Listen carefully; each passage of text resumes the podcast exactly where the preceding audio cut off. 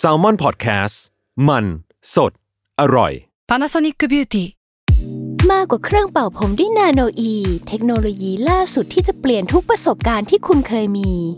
นาโนอีมอยส์เจอร์พลัสเพิ่มความชุ่มชื้นให้เส้นผมหลังใช้งานมากขึ้นถึง 18 เท่า พร้อมชะลอการเฟดของสีผมสำหรับคนชอบทำสีผม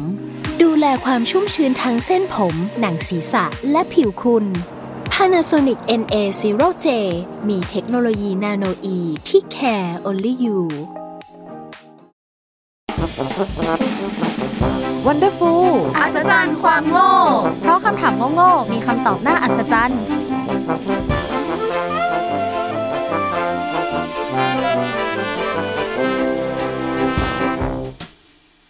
สวัสดีค่ะยินดีต้อนรับเข้าสู่รายการ Wonderful อัศจรรย์ความโง่ เพราะคำถามโง่ๆมีคำตอบน่าอัศจรรย์ค่ะอ่านี่ก็จะเป็น EP 14.2 เนาะซึ่งเกี่ยวกับเรื่องความรัก ก็เช่นกันอะไรอย่างนี้นะคะอ่าทุกคนเอ้ยจะว่าไป 14.2 มันแบบ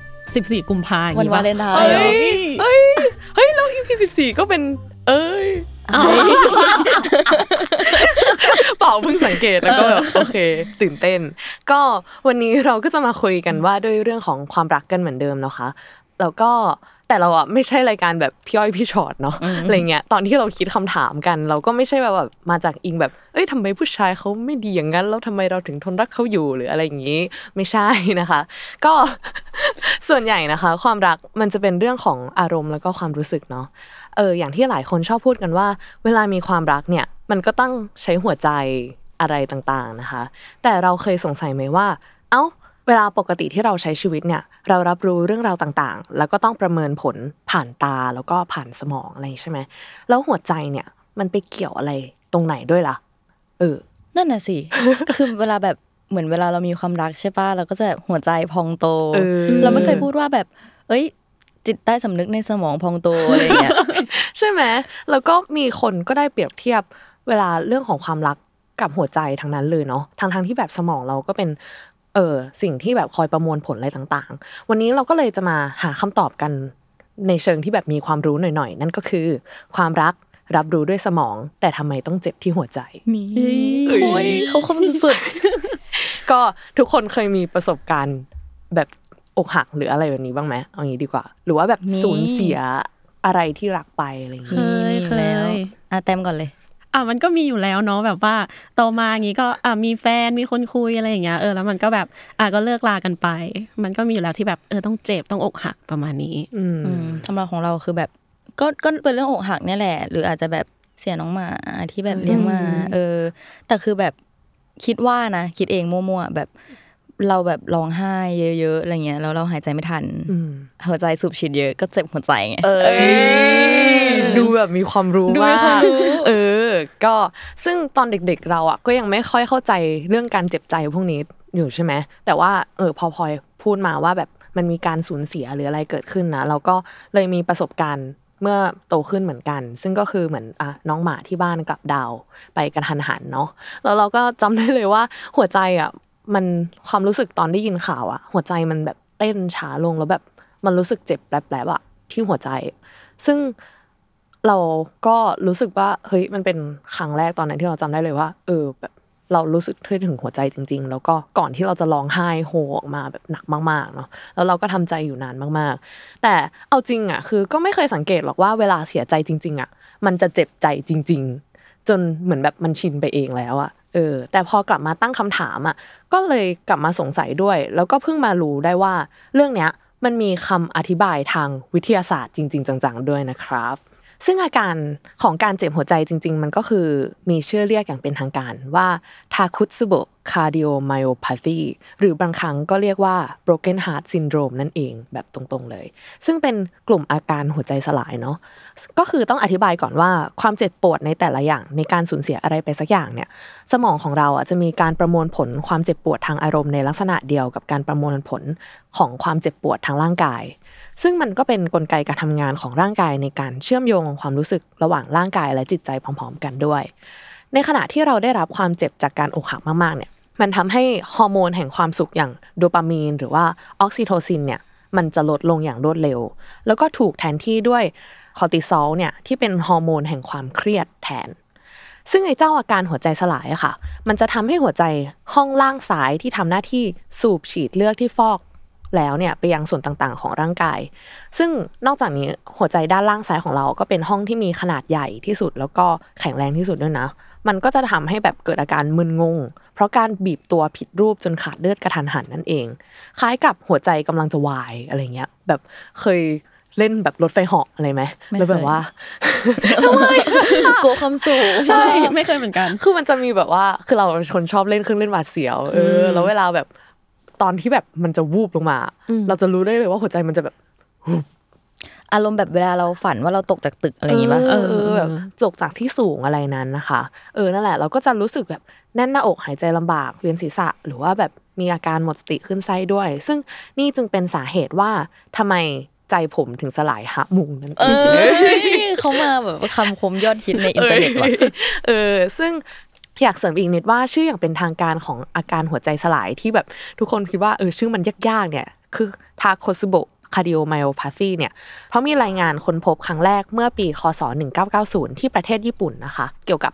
กลุ่มโรคอาการนี้นั่นเอง เหตุผลที่ใช้ชื่อว่า Takotsubo เนี่ย เพราะว่ามาจากคำว่าたこที่แปลว่าปลาหมึก แล้วก็つぼที่แปลว่า เครื่องมือที่มีสัญลักษณ เครื่องมือที่มีลักษณะเหมือนหม้อหรือโถ ซึ่งเป็นเครื่องมือจับปลาหมึกของชาวญี่ปุ่นนั่นเอง ซึ่งหัวใจห้องล่างซ้ายของเราอะที่กำลังผิดปกติอะจะมีลักษณะคล้ายกับเครื่องมือดังกล่าวนั่นเอง จึงเป็นที่มาของชื่อทาโคซึโบะอยากโชว์รูปอันหนึ่งให้ทุกคนดู ตอนแรกหัวใจของเราอะจะมีอาการแฟบๆอยู่ แล้วพอมันอะเกิดอาการ broken heart syndrome ปุ๊บมันจะพองขึ้นมาเออแล้วเสร็จแล้วรูปร่างมันก็เลยจะเหมือนไห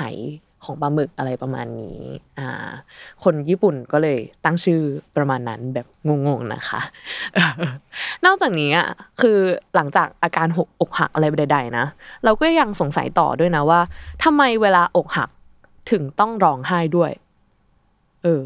ก็เราเสียใจไงเออใช่ แล้วก็เลยสืบต่อไปว่าที่จริงการร้องไห้เนี่ย มันก็เป็นกลไกการป้องกันตนเองของร่างกายแบบหนึ่งเหมือนกัน ในการบรรเทาอาการหัวใจสลายขั้นพื้นฐาน ที่ต้องทำให้สมองหลั่งสารเอ็นดอร์ฟินออกมานะคะ ก็คือเวลาเราร้องไห้อะร่างกายอะจะหลั่งฮอร์โมนออกซิโทซินกับ ฮอร์โมนเอ็นดอร์ฟินออกมาเนาะซึ่งมันจะช่วยบรรเทาความเจ็บปวดและความเหนื่อยล้าทั้งร่างกายและจิตใจของเราออกมานั่นเอง แล้วก็ยังมีวิจัยทางวิทยาศาสตร์ที่ยืนยันอีกว่า เมื่อเราร้องไห้แล้วเนี่ยคือเราอาจจะไม่ได้รู้สึกดีขึ้นมาเลยในทันทีเนาะแต่ใน 90 นาทีหลังร้องไห้อะมันจะค่อยๆดีขึ้นนั่นเอง ใช่ ก็เห็นไหมว่าที่จริงการอกหักเนี่ยมันมีผลกระทบต่อร่างกายมากกว่าจิตใจจริงๆนะทุกคน เพราะงั้นก็อย่าไปหักอกใครเล่น แล้วก็เวลาสร้างความสัมพันธ์กับใครก็มีสติให้มากๆ แล้วก็คิดถึงใจเขาใจเรามีอะไรก็คุยกันดีๆนะคะ แล้วก็ที่สำคัญที่สุดก็คือเราต้องรักตัวเองให้มาก ๆนะคะ บอกตัวเองพูดเหมือนพูดเหมือนแบบว่าไปเจอประสบการณ์ตรงมายังไงยังไงอ้าวก็ไม่ใช่อะไรใช่ ทุกคนคิดว่าไงบ้างเกี่ยวกับเรื่องนี้ หมายถึงเรื่องที่วีวันพูดหรือเรื่องของวีวันเรื่องที่เราพูดล้อเล่นล้อเล่นเออเออก็รู้สึกว่ามันค่อนข้างแบบวิทยาศาสตร์เหมือนกันเนาะแล้วก็เออแบบมีชื่อโลกอะไรอย่างนี้ด้วย รู้สึกว่าเออน่าสนใจมากเรื่องนี้ อืมใช่คือเคยได้ยินแบบว่าเรื่องหัวใจอะไรอย่างเงี้ยมา แต่ไม่คิดเลยว่าแบบมันการอกหักเนี่ยมันจะแบบส่งผลต่อหัวใจโดยตรงอะแล้วคือแบบเหมือนเคยได้ยินว่าแบบมันมีการ ตรอมใจตรอมใจตายอะไรอย่างเงี้ยเออเออใช่เวลาเราเห็นในละคร เออใช่ แต่คือมันรู้สึกว่ามันมีจริง ๆ นะ แบบว่าคนที่รักมากเสียชีวิตไปใช่อะไรเงี้ยแบบคนแก่ๆคุณปู่คุณย่าเรารู้สึกมันเป็นไปได้เหมือนกัใช่นะใช่มันเป็นไปได้ แต่ว่าใช่แบบคิดว่าอาจจะแบบเอ้ยมีเหตุผลอะไรหรือเปล่าาอะไรแบบนี้ใช่ซึ่งเราก็เลยรู้สึกว่าหลังจากไปรีเสิร์ชเรื่องนี้มา ก็เลยเข้าใจมากขึ้นว่าโอเคทำไมหัวใจเนี่ยถึงเป็นสัญลักษณ์แห่งความรักต่าง ๆ อะไรอย่างนี้ด้วย เวลาที่ เราได้มีความรักแล้วเราก็หัวใจเต้นตึกตักอะไรอย่างนี้เออมันก็เลยส่งผลต่อหัวใจของเราเหมือนกัน แล้วก็เหมือนก่อนหน้าเนี้ยที่จะตั้งคำถามเนี้ยพลอยกับแตมอะก็เหมือนตั้งคำถามด้วยใช่ไหมว่าทำไมหัวใจของแบบที่เป็นอีโมจิถึงไม่เหมือนหัวใจในร่างกายของเราเออจริงใช่ๆใช่เออใช่ คือจากที่เราไปหามาคือ เขาบอกว่าเป็นหัวใจของมนุษย์สองคนอะมาต่อกันเว้ยเออ มันถึงแบบประกบกันแล้วก็กลายเป็นรูปของหัวใจ ใช่เฮ้ยโรเฮ้แมนยติกน่ารักอะจริงเหรอไม่เคยรู้มาก่อนอันในนี้ชีวิตนี้ไม่ไม่เคเคยยรู้รู้เลยแบบศูนย์คือที่จริงตอนแรกนึกว่าแบบคนอื่นรู้อยู่แล้วอะไรอย่างนี้ ใช่ แต่ว่าก็ไปพอไปหาความรู้เพิ่มเติมเขาก็บอกว่า เออเหมือนเป็นเพราะเหมือนนักปรัชญาชาวกรีกในสมัยก่อนอริสโตเติลเนี่ยเขาก็ได้อธิบายว่าสัญลักษณ์หัวใจอะมันมีสามห้องเว้ยซึ่งก็คือสามห้องที่ตรงกลางอะ เว้า คนสมัยก่อนนะก็เลยคิดว่า เออวาดภาพหัวใจออกมาเป็นแบบต รงกลางเว้าแล้วก็สามแฉกอะไรประมาณนั้นเออจนแบบมันปรับมาเรื่อยๆ จนถึงในแบบยุคของดาวินชีอะไรอย่างนี้ที่เขาแบบศึกษาหัวใจอนาโตมีจริงจังมันถึงค่อย ๆ ปรับกันออกมาแต่ก็ดีแล้วนะที่ปรับเพราะว่ามันน่ารักกว่าเยอะเลยอะใช่ถ้าเราไปว่าดรูปหัวใจแบบอะไรก็ไม่รู้เราไม่ได้อะจริงแต่ว่าพอรู้ความหมายที่แบบ เอ้ยหัวใจประกบเอกันอคิมิโนโตะคิมิโนโตะคิมิโนโจหนึ่งนะคะ อ่าใช่ ค่ะสำหรับ EP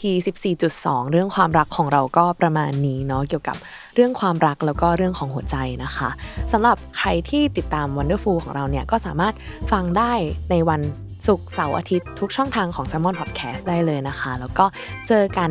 วันพรุ่งนี้กับ EP 14.3 ของน้องแตมนะคะ ใช่แล้วอ่าลาก่อนไปก่อนนะคะทุกคน บ๊ายบาย บ๊ายบาย